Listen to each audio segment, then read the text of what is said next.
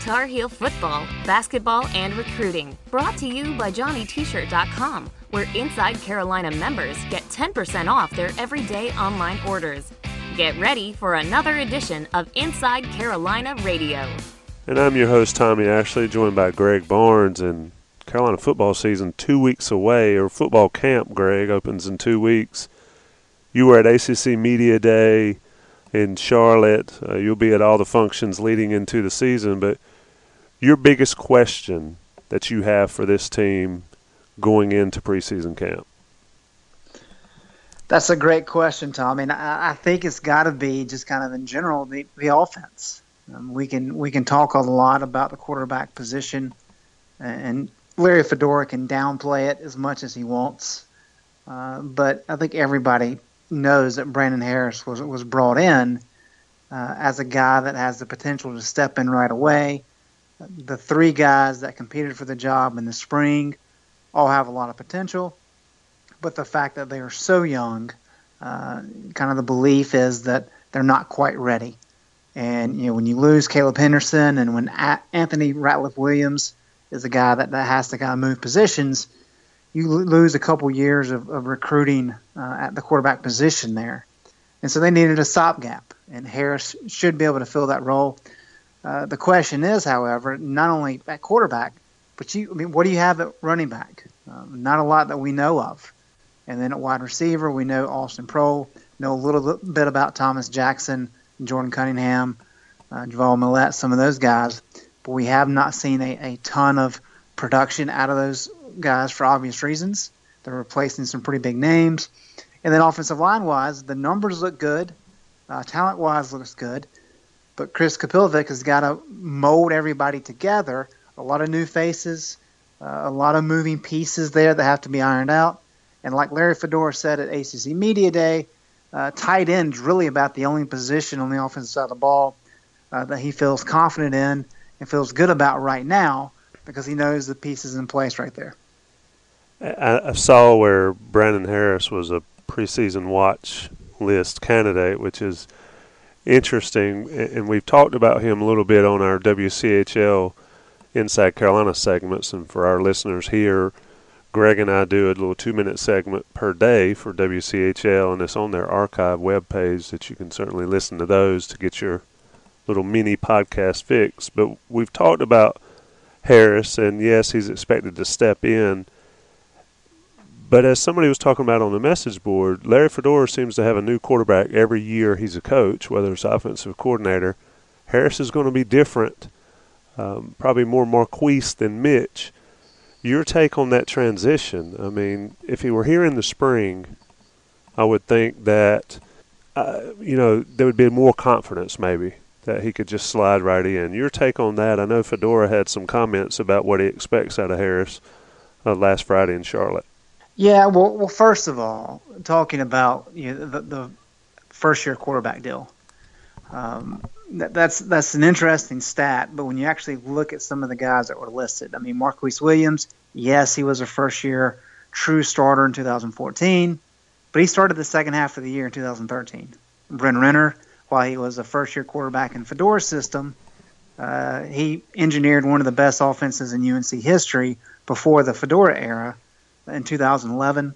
You know, Mitch Trubisky got plenty of playing time. We we knew what he was going to be. Uh, probably didn't know he was going to be that good that quick. Uh, but yeah, I'm not sure I would necessarily say he was a first year quarterback.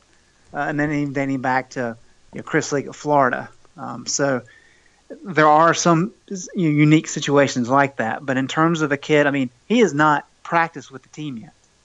Now, Larry Fedora had been on vacation for, for most of the early part of July uh, and has not actually seen Brandon Harris practice and throw the ball and those types of things. So uh, it really is kind of a, a, starting fresh deal, and they don't have many many opportunities to to work on stuff. You know, Larry Fedora said at uh, ACC kickoff that UNC was not going to get in their 29 allotted practices because he didn't want to have to start practice in July. And so uh, it is going to be a unique challenge. And the fact that this is a new offense. Now, granted, Brandon Harris is a guy that uh, athletically should fit what Fedora wants to do. That's why they recruited him out of high school. Uh, but still, there's there's a lot of learning curve, and you know some of it uh, was hyperbole, you know, which is Fedora and all coaches do. ACC kickoff saying, you know what, what I want Brandon Harris to be able to do is actually know the playbook. You know, first of, of anything, I don't care how good he can pass the ball, he's going to know what we want to do before we can even talk about him competing for a job. Well, that's going to happen. That's that's that's not an issue. But there's truth in that. I mean, they've actually got to watch him go through practice, make the right reads, make the right play calls, all these different things before they say, okay, this guy has shown us enough that now he's ready to really enter the mix. Because as young as those other three guys are, uh, they've practiced enough. They know the system. They just don't have the experience that, that Harris has in, in big game situations. You mentioned uh, Caleb Peterson earlier. Misspoke. Actually, Caleb Henderson. Of course, everybody listening probably caught it, knows what you meant. But that leaves, and he's gone on to Maryland and probably be their starter, or at least play a lot up there. Elliott, Bird, and Chaz Surratt.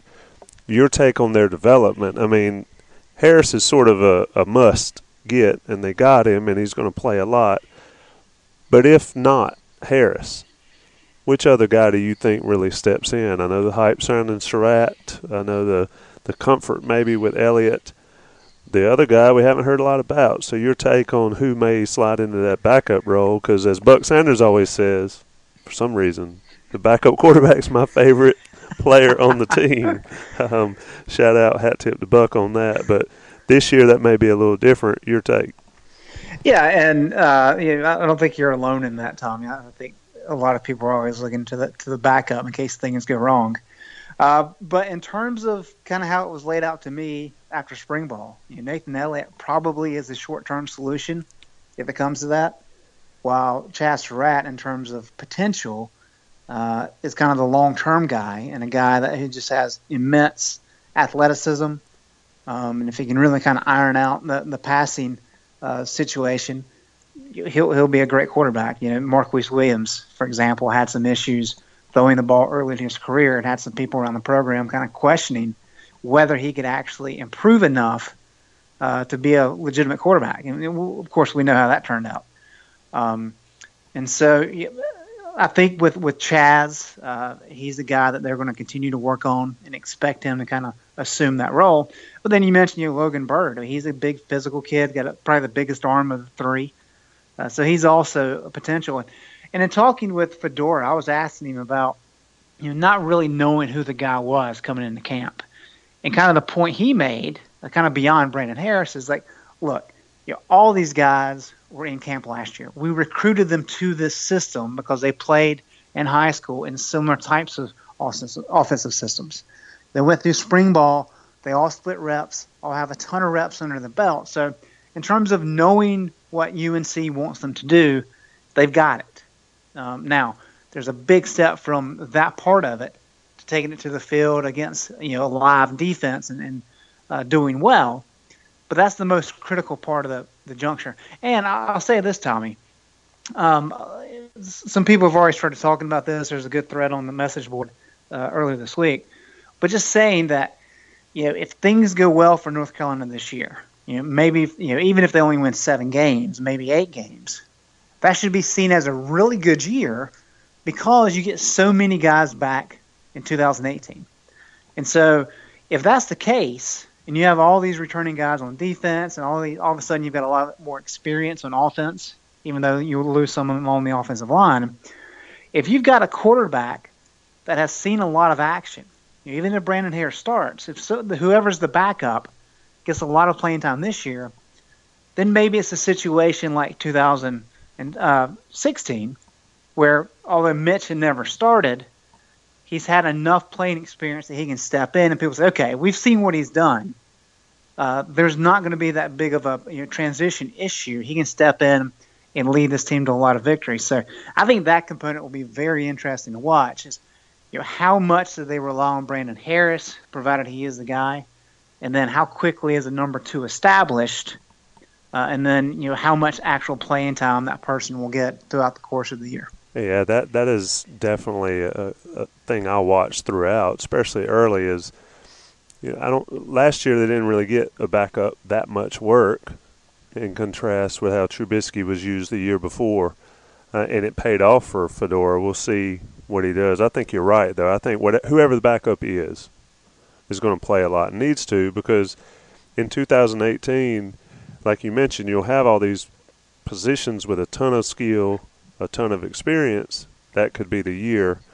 Um, so let's talk about more of the skill positions. Uh, and we'll start in, in offensive backfield behind the quarterback. I mean, I would think Stanton Truitt's the guy, Jordan Brown, um, maybe one of the freshmen. Your take on a breakout player there, because I think Carolina, no matter how good the quarterback is, I think Carolina has to have a running back or two that are difference makers, or at least borderline difference makers, to really make the offense go. Well, the, the guy in the spring that we saw that was definitely you know, playmaker potential is, is Michael Carter. Um, yes, he's a little bit smaller at 5'9". I think he's listed at 195. Uh, but he has an, a very quick burst, uh, can can shift laterally very well, um, and is just kind of a, a smallish back. Uh, some similarities to, to Gio, I guess you would say. Um, but really a guy that when you watch the team practice, he was the guy that stood out, right? And that's kind of what you look for. It's hard to gauge when the offense is playing against the defense uh, you don't know, well, did the offense do well or did the defense just really not do well at all? But what you're looking for is guys that actually stand out from the crowd. And we saw that with Elijah Hood from the get go. Uh, you knew that guy was going to be a force. You knew it with Mitch Trubisky, the way that he was throwing the ball. Uh, you know, he's making passes the other guys couldn't make. And so a, a lot of things like that. But Carter's the guy that really stood out. I'm curious to see Antoine Branch just because he's so much bigger than everybody else. He's he's 225, six foot. Um, not that Fedora really likes the kind of big lumbering guys, uh, but he is a bigger guy. Maybe they can use him in short yardage situations and really as kind of a banger if they decide to get physical. Uh, and then you know Stanton we'll have to see. Uh, didn't play a whole lot at Auburn, um, so you know, maybe just because of his experience, he can step in and, and really help out early. But I would expect the two freshmen to get a ton of playing time. And then, of course, Jordan Brown proved last year that he's, he's capable of, of, of carrying the rock as well. Out in the receiver position, you mentioned tight end, certainly a plenty of experience there. I just think these wide receivers, we've heard a lot about J'Von Millette, and I think that's one of Buck's guys, and and Austin Proehl, of course. Who there going into preseason camp do you expect to maybe separate themselves? Because you know Fedora always talks about uh, you know he doesn't name starters, it doesn't matter, da da da. But somebody's got to walk out on the field, play one against Cal. Who do you think those guys might be going into camp at least? Well, I think going into camp, you've got to give the, the edge to the older guys. Uh, Austin Proehl, of course, uh, he'll be healthy. He was he, he didn't practice much at all in spring ball. Uh, but he's the guy that's going to be the leader of that position group. But then you've you've got other guys. You Jordan Cunningham's uh, been around a couple years after he transferred in. Thomas Jackson's a veteran now. Uh, and, you know Anthony Ratliff Williams has gotten some playing time. So I think from the get go, those guys are going to be the ones that we're going to talk a lot about uh, being atop the depth chart. Now, what's going to be interesting is that there is a lot of talent at this position. You mentioned Millette. Your Roscoe Johnson really proved that he was a burner during uh, spring, and that's something that really hurt North Carolina last year. Is that once Mack Hollins went down, they didn't have that guy that could blow the top off of a defense, and so maybe Roscoe's a guy that can do that. But then of course you got some of the the freshmen, you know, and uh, Beau Corrales are guys that are long, big uh, wide receivers. That's what Fedora and Gunter Brewer like. And so I think there's a lot of potential for movement uh, within the depth chart just because there's so many inexperienced guys, even though there are some veteran guys on that, that roster. Um, so I, I expect Austin Proehl will be there from the first day of camp to the first day of that, that season opener against Cal. But whoever else is beside him, I, I think that could change uh, you know, quite a lot between now and, and not even the season opener, but as we get into uh, the, the heart of ACC play. Good position to watch there going into the season. Uh, keeping on the offensive theme, let's just keep it that way for this show. Tight end. I mean, Brandon Fritz, Carl Tucker, ton of experience. Um, Fritz needs to stay healthy. Uh, Carolina's pretty much as loaded at, at, this position as they can be, especially with the talent the new talent on the that'll be on the field. Your take? Yeah, I mean, you know, Jake Bargas is a guy that's played some. Uh, he's got a lot of good skill. He hasn't played a whole lot, but he has a little bit of experience.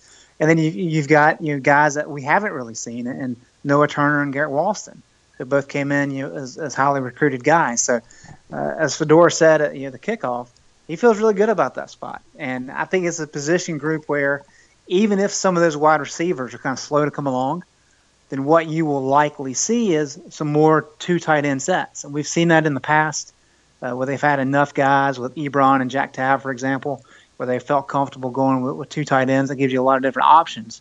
And I think they have enough bodies, enough talented bodies at tight end to do that. You know, Fritz is really just kind of a glorified uh, wide receiver anyway.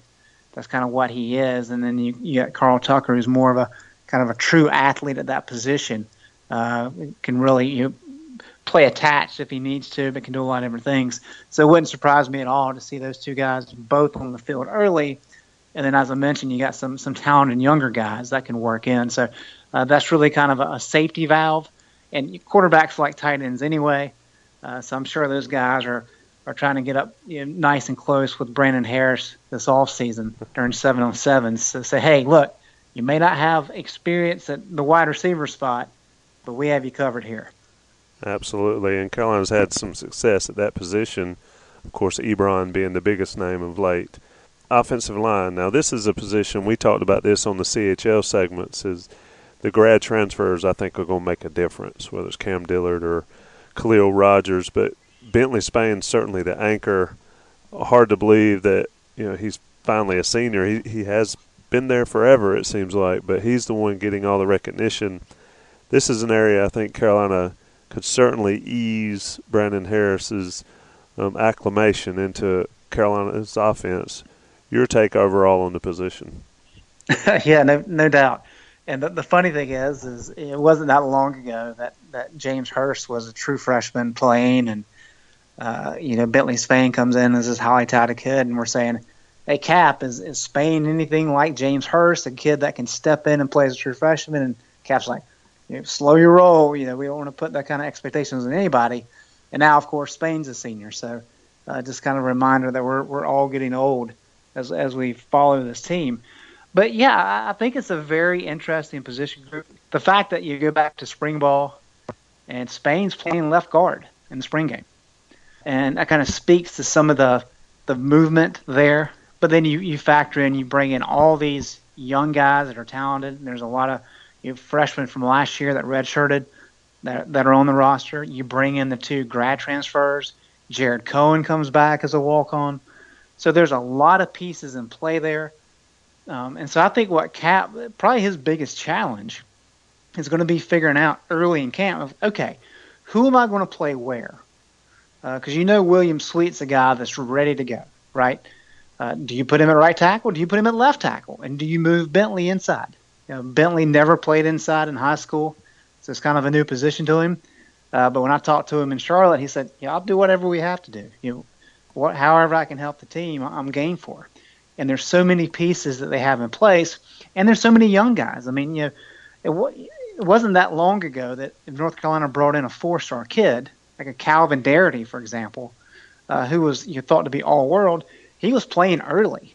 Uh, but now you got guys like Jonah Melton, J.J. McCargo, uh, who likely are not going to have to play, even though they come in with you know, you know high recruiting rankings and everybody in the world wanted them. And so that speaks volumes about what Cap has done. But now he's got to figure out how to put all these pieces together. So uh, once he gets that settled, I think there's going to be enough guys there to do as you said and really provide some some protection for Brandon Harris and to really help with the run game. And that's something Bentley said. He said, look, regardless of how the passing game is, we have enough talent and experience up front that we should be able to run the ball effectively. Now, we may not know who that running back is, uh, but we've got the pieces in place up front to really help there. And that's one thing, Tommy. So many times in recent years, we've talked about there being issues along the offensive line and the defensive line and this year, we're not going to have those conversations.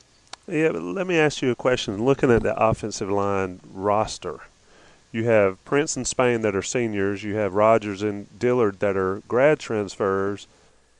And then you pretty much have what eight or nine freshmen or redshirt freshmen and a couple sophomores. I mean, the junior class is just non-existent.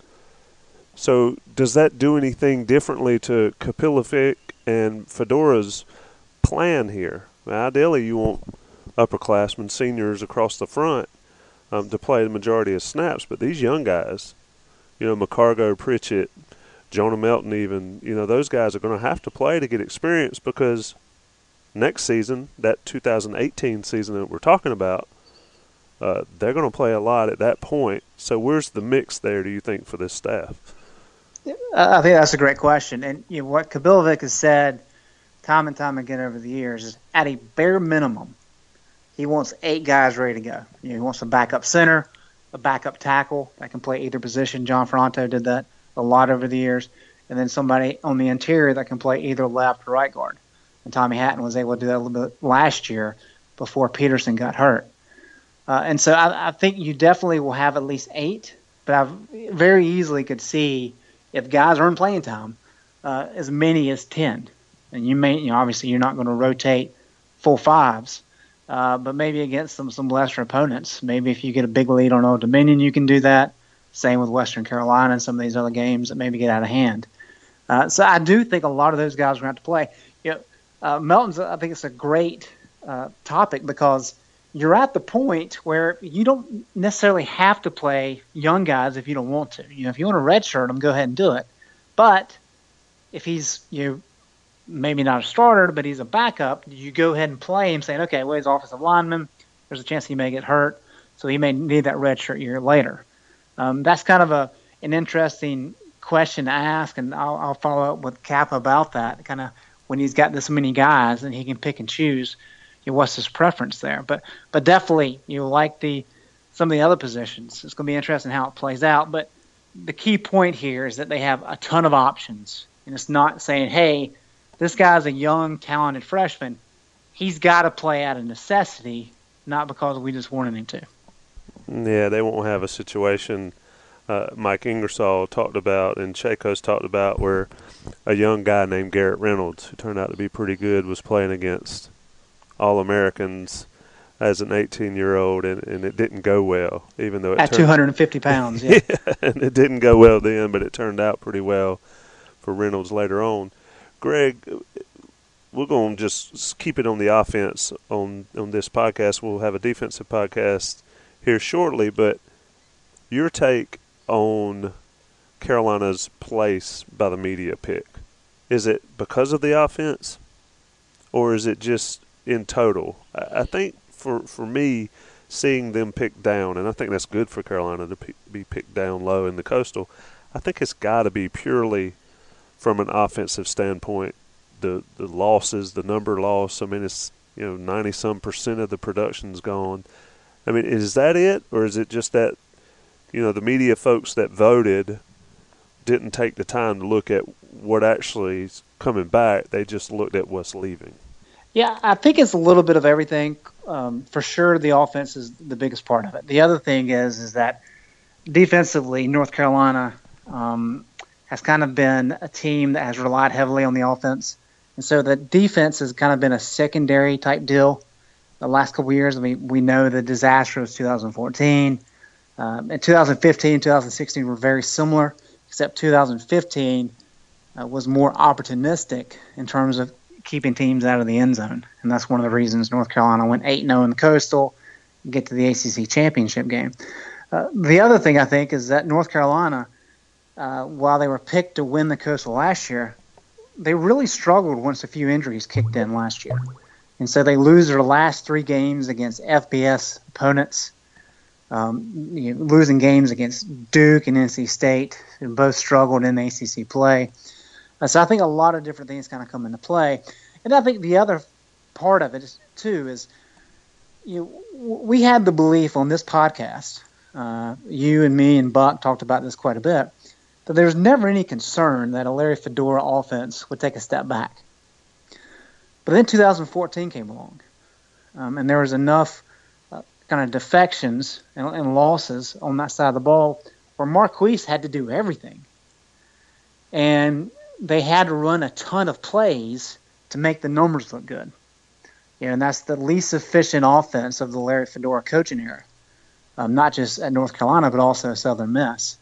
And so after that year, we kind of said, okay, well, maybe that's not true. Maybe this offense can be average instead of being elite all the time.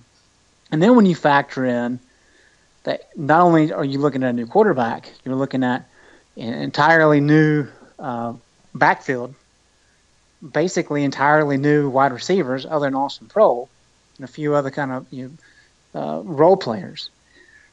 And so a lot of things have to come together quickly, and a lot of players have to step up, not just at one position, but at multiple positions. And so I think there's legitimate concern. Now, Fedora has confidence in his system. Um, and it was interesting hearing him at the ACC kickoff saying, you know what? The offense is proven. It's been in different conferences, it's been different years, uh, all these types of things. We've had success with it. So basically, it's a matter of these guys getting into the offense and just not making mistakes. If we can get them to not make mistakes, the offense is going to generate points. Um, so that obviously puts pressure on the guys, but that's that's kind of how the game is played.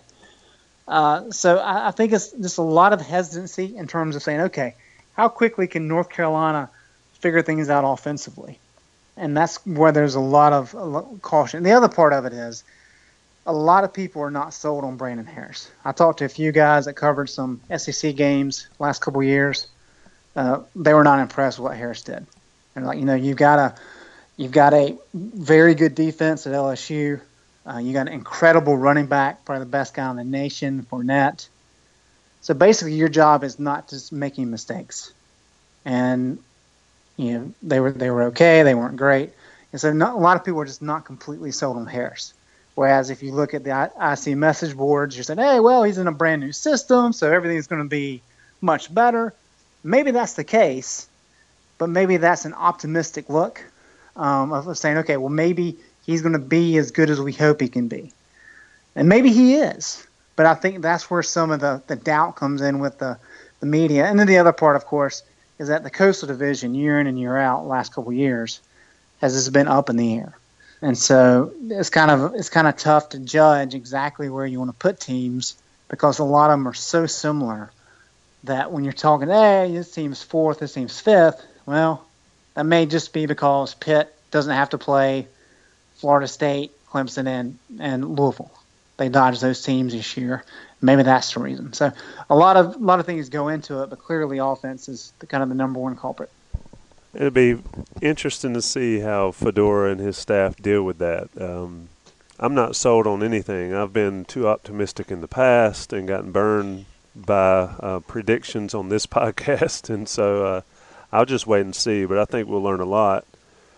If not Cal, if not Old Dominion, certainly they'll learn a plenty when Louisville comes calling, and even Duke. So, yeah, I think, and I, I agree with you. I don't think it's necessarily Louisville um, I think if North Carolina wins that game, it'll be a huge upset. But I think the Duke and Georgia Tech games at the end of September, I think we'll know an incredible amount about this team when they come back from, from Atlanta uh, as we had in October. Yep, good stuff, Greg. We'll talk more about the defense on our next show, but that'll do it for this edition of Inside Carolina Radio. Greg, always a pleasure. Thanks, Tommy. Thanks for listening to Inside Carolina Radio, brought to you by JohnnyT-shirt.com, where Inside Carolina members get 10% off their everyday online orders. We'll talk to you again soon.